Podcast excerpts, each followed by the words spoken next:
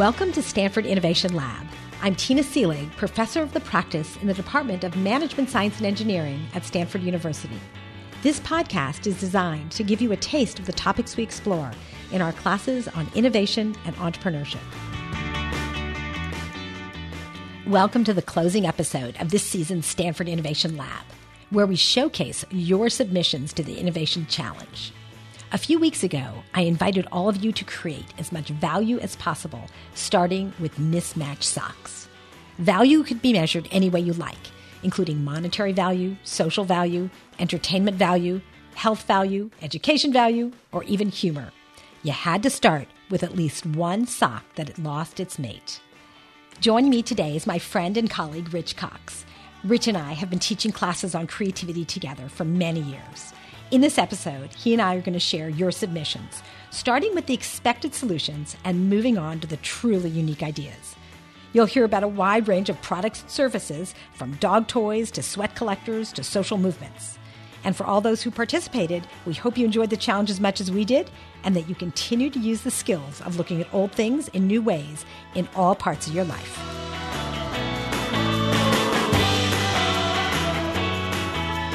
It's such a pleasure to welcome Rich Cox to our show today. Welcome, Rich. Thanks, Tina. It's great to be here. So, I know you super well since we've been teaching together for many years, uh, but can you tell our listeners a little bit about your background? Absolutely. There's three main beats before we get to what I do with you today. Uh, the first is I was a software engineer, had a career in that. My second career was in marketing. And then the third one, which was the most fun, I was an improv artist for a while. Improv, like whose line is it anyway? Um, teaching and performing. And now I teach with you, of course, here at Stanford, and I have a consulting company that helps people and teams and cultures to increase their performance. Everything from leadership and uh, team dynamics to creativity and innovation. Great, and I love that your company is called People Rocket. Perfect, perfect name.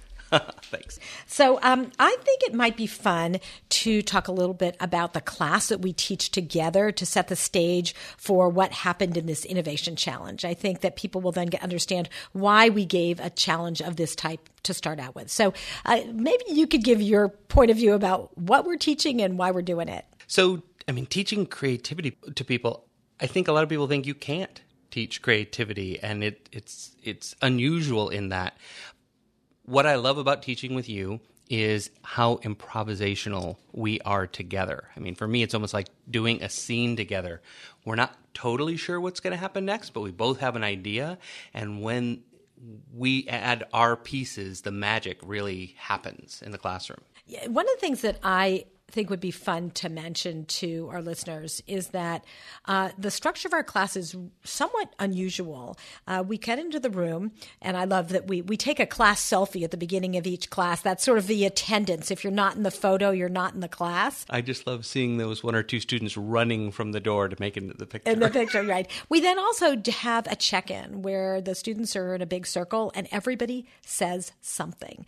Uh, it's, it's, you might think it sounds crazy or irrelevant, but just having people sort of in the room where they say where they've come from, what they're looking forward to, what's happened, um, you end up sort of placing yourself in the room with everyone else by saying something and giving people a little context for how this fits into your day. Well, and I think that sets up our teaching style perfectly because everything we do is so experiential the real value is hearing from the students and their experiences and them sharing. And so it makes it easier once you've already said something in class to say something again. Right. And the other thing is, we don't basically ever lecture. We might present some concepts, uh, but really we lead with experiences. We give students things to do they probably haven't ever done before uh, to stretch their their thinking, their feeling, their imagination in really different directions. And the class always ends with going around the room again, where the students talk about their biggest takeaway, their aha.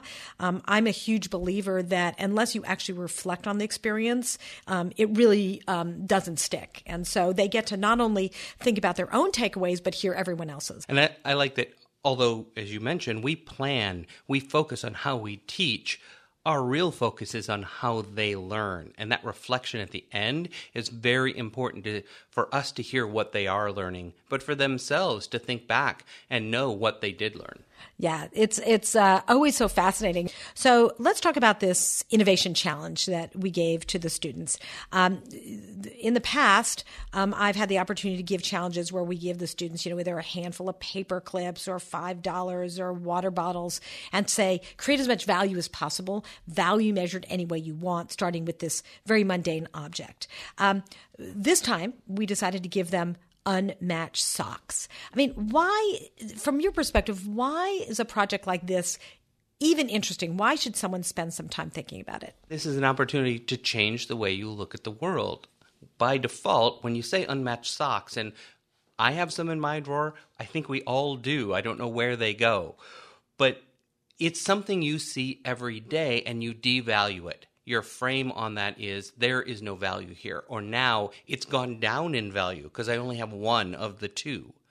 And this changes that and turns it on its head and says, what value is there of these things and how can I create it, get it? And that's something you can apply to anything in your life. So let's uh, let's look at some of the things that people did. Now, one thing that I, I want to point out is we ended up with you know hundreds of submissions from all over the world. We had people from ages five years old and up. We had some teachers decide to do this in their classrooms with their students, which is just terrific. Um, we had people from across the U.S., from Turkey, from Saudi Arabia, and uh, that was really fun for me to see just the the level of participation, but also the diversity of ideas that came in. So one of the things that um, struck me, and it's something that didn't, though, surprise me. There were a lot of submissions that were expected ideas. Why do you think that happens? Why do you think, even when you give people a prompt and say, come up with hundreds of solutions, come up with wild ideas, you prompt them to really brainstorm, why do you think that we get so many submissions that are really expected ideas? I think one of the reasons is that most everyone is a good problem solver. Come up with a problem, find a solution, start doing that. And that works for people in a lot of cases. Every day we need to solve problems. What we don't do every day is really try to come up with interesting new ideas, new ideas to the world, things that really change. And for that, you have to get past all those initial ideas. Yeah, it's really interesting. Even when you prompt people to do it, our tendency is to just go with the first right answer.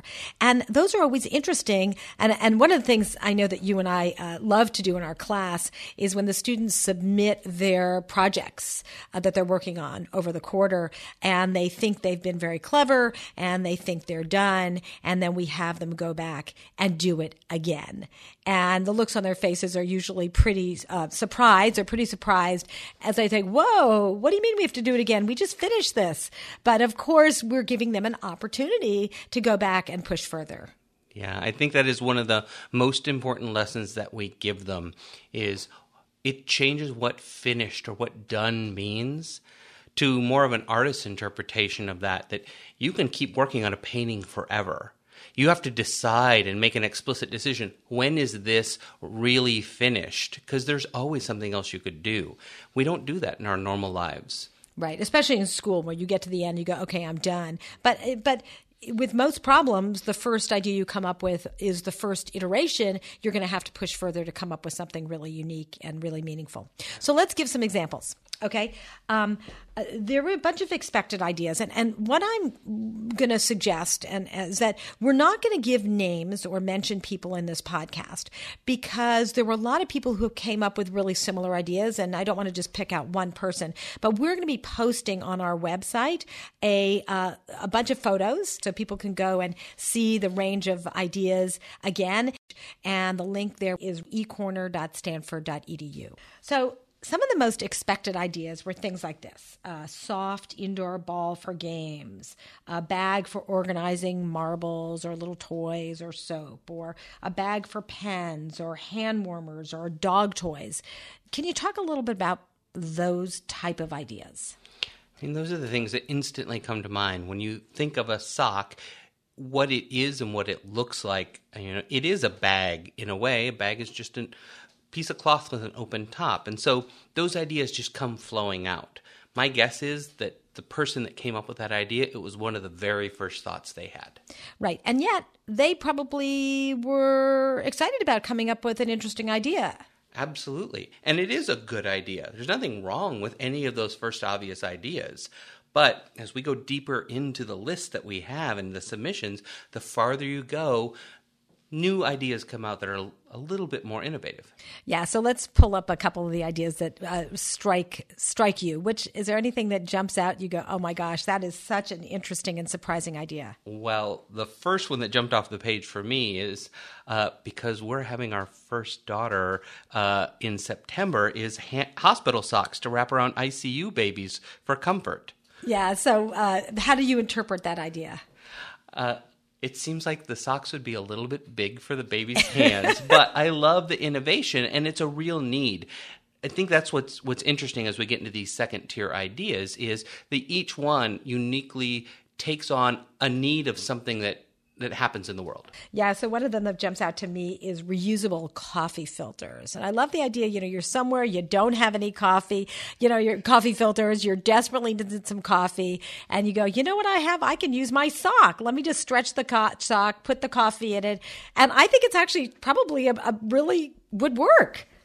I'm torn on this one because I love coffee and the convenience of that would be great. But the idea of a sock, at least my socks, I'm not too sure about. But uh, maybe you could have a dedicated sock. Yeah, or a very good coffee sock washer. Great. Um, I also really liked um, the ideas where people actually cut the socks up and did something different. One of my favorites is where someone cut, you know, the top of the sock, the one that would go around your ankle, which is essentially a big loop, right, and cut it into different. Uh, um, strips. So you ended up with essentially bracelets, right? And all these different colored bracelets from different colored socks.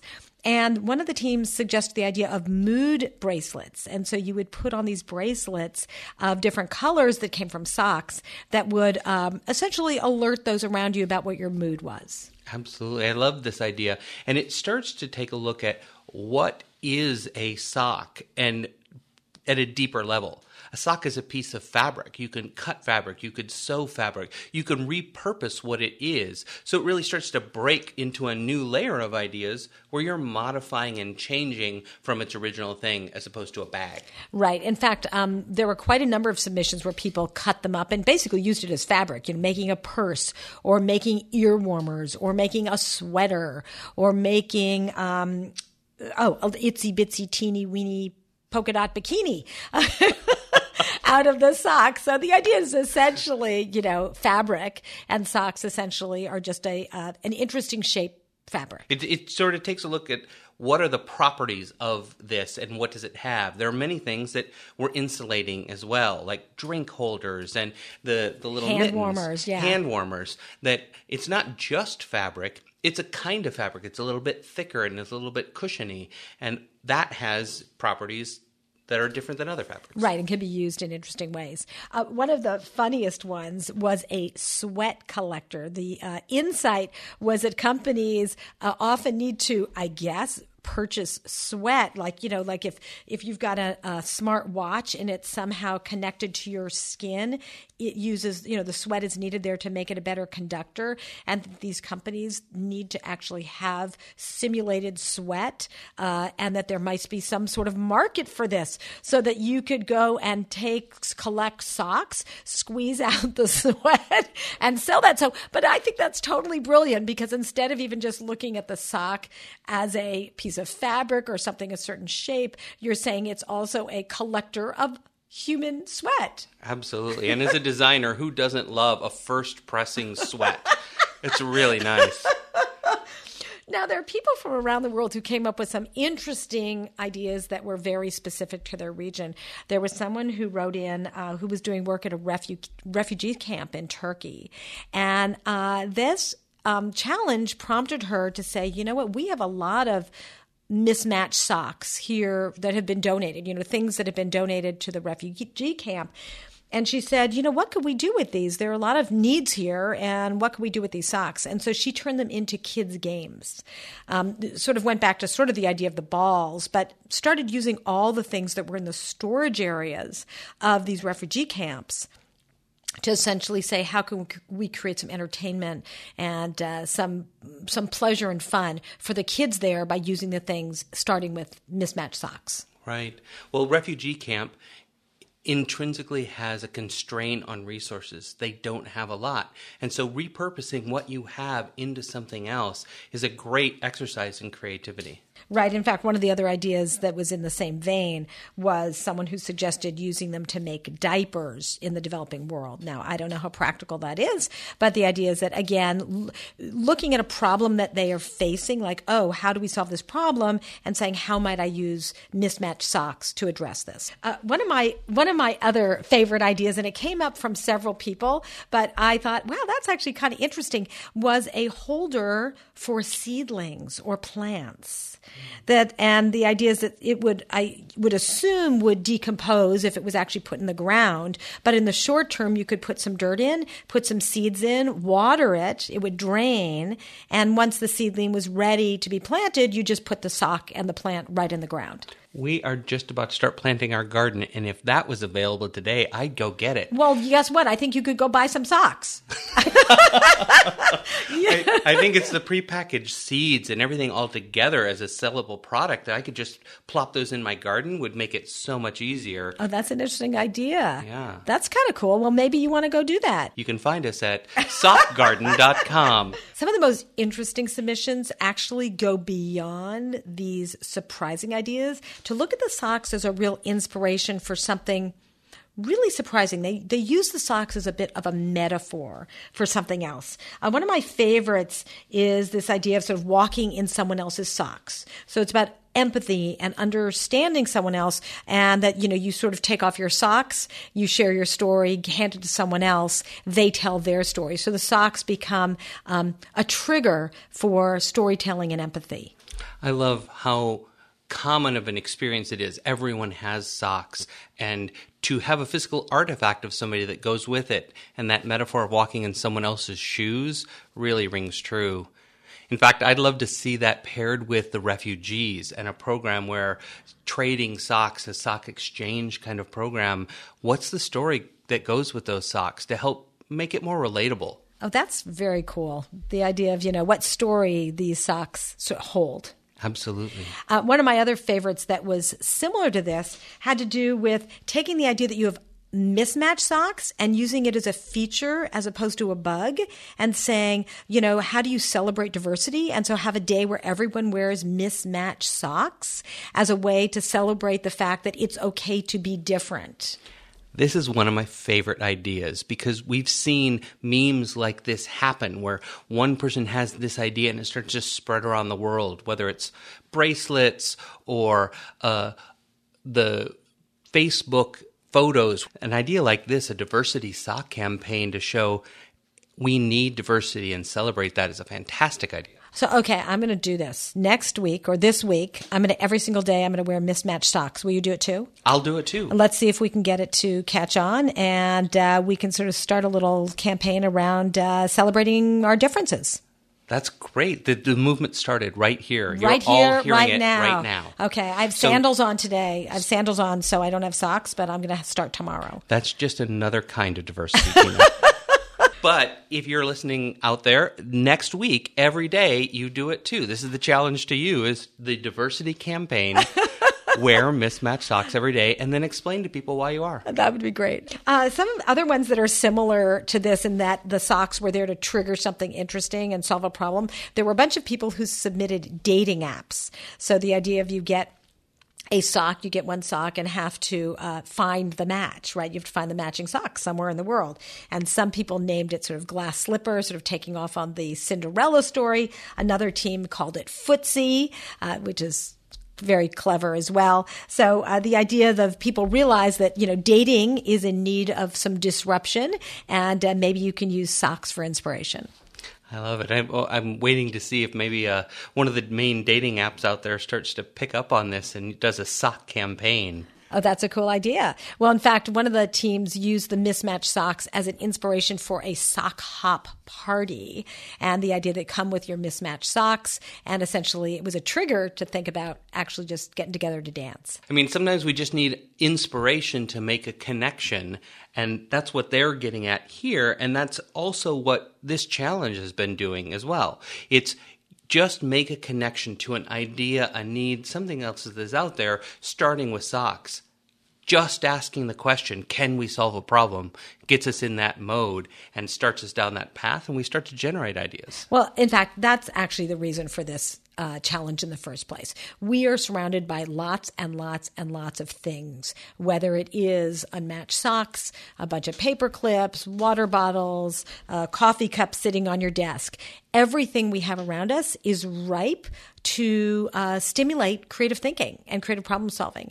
And the major goal of this exercise is to get people to look at old things in new ways, to stretch their imagination, to practice brainstorming, to come up with truly unique ideas, and to then also learn how to share those ideas with the world. I think that is a shared passion that we both have in teaching this class and and bringing things like these challenges out to people is how can we help everyone unlock what is their creative potential to look at the world in a different way and to really get out there and use that to change the world. We exercise our bodies, we exercise our minds with, you know, problem solving in, in traditional classroom settings. But this is a way to stretch and practice creativity. I love doing these exercises. Great. And uh, I want to invite everybody to go to our website to see images of many of the submissions. That's going to be at ecorner.stanford.edu. And I want to remind you that this is the last episode of this season of Stanford Innovation Lab. We'll be back again soon with a whole new series of interesting interviews. Thanks to Rich Cox for joining me to share the submissions, and to all of you for contributing your fabulous ideas.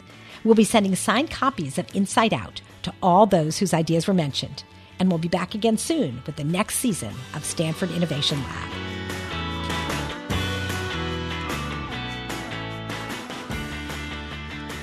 This podcast is brought to you by Stanford eCorner and the Stanford Technology Ventures Program, the Entrepreneurship Center at Stanford School of Engineering.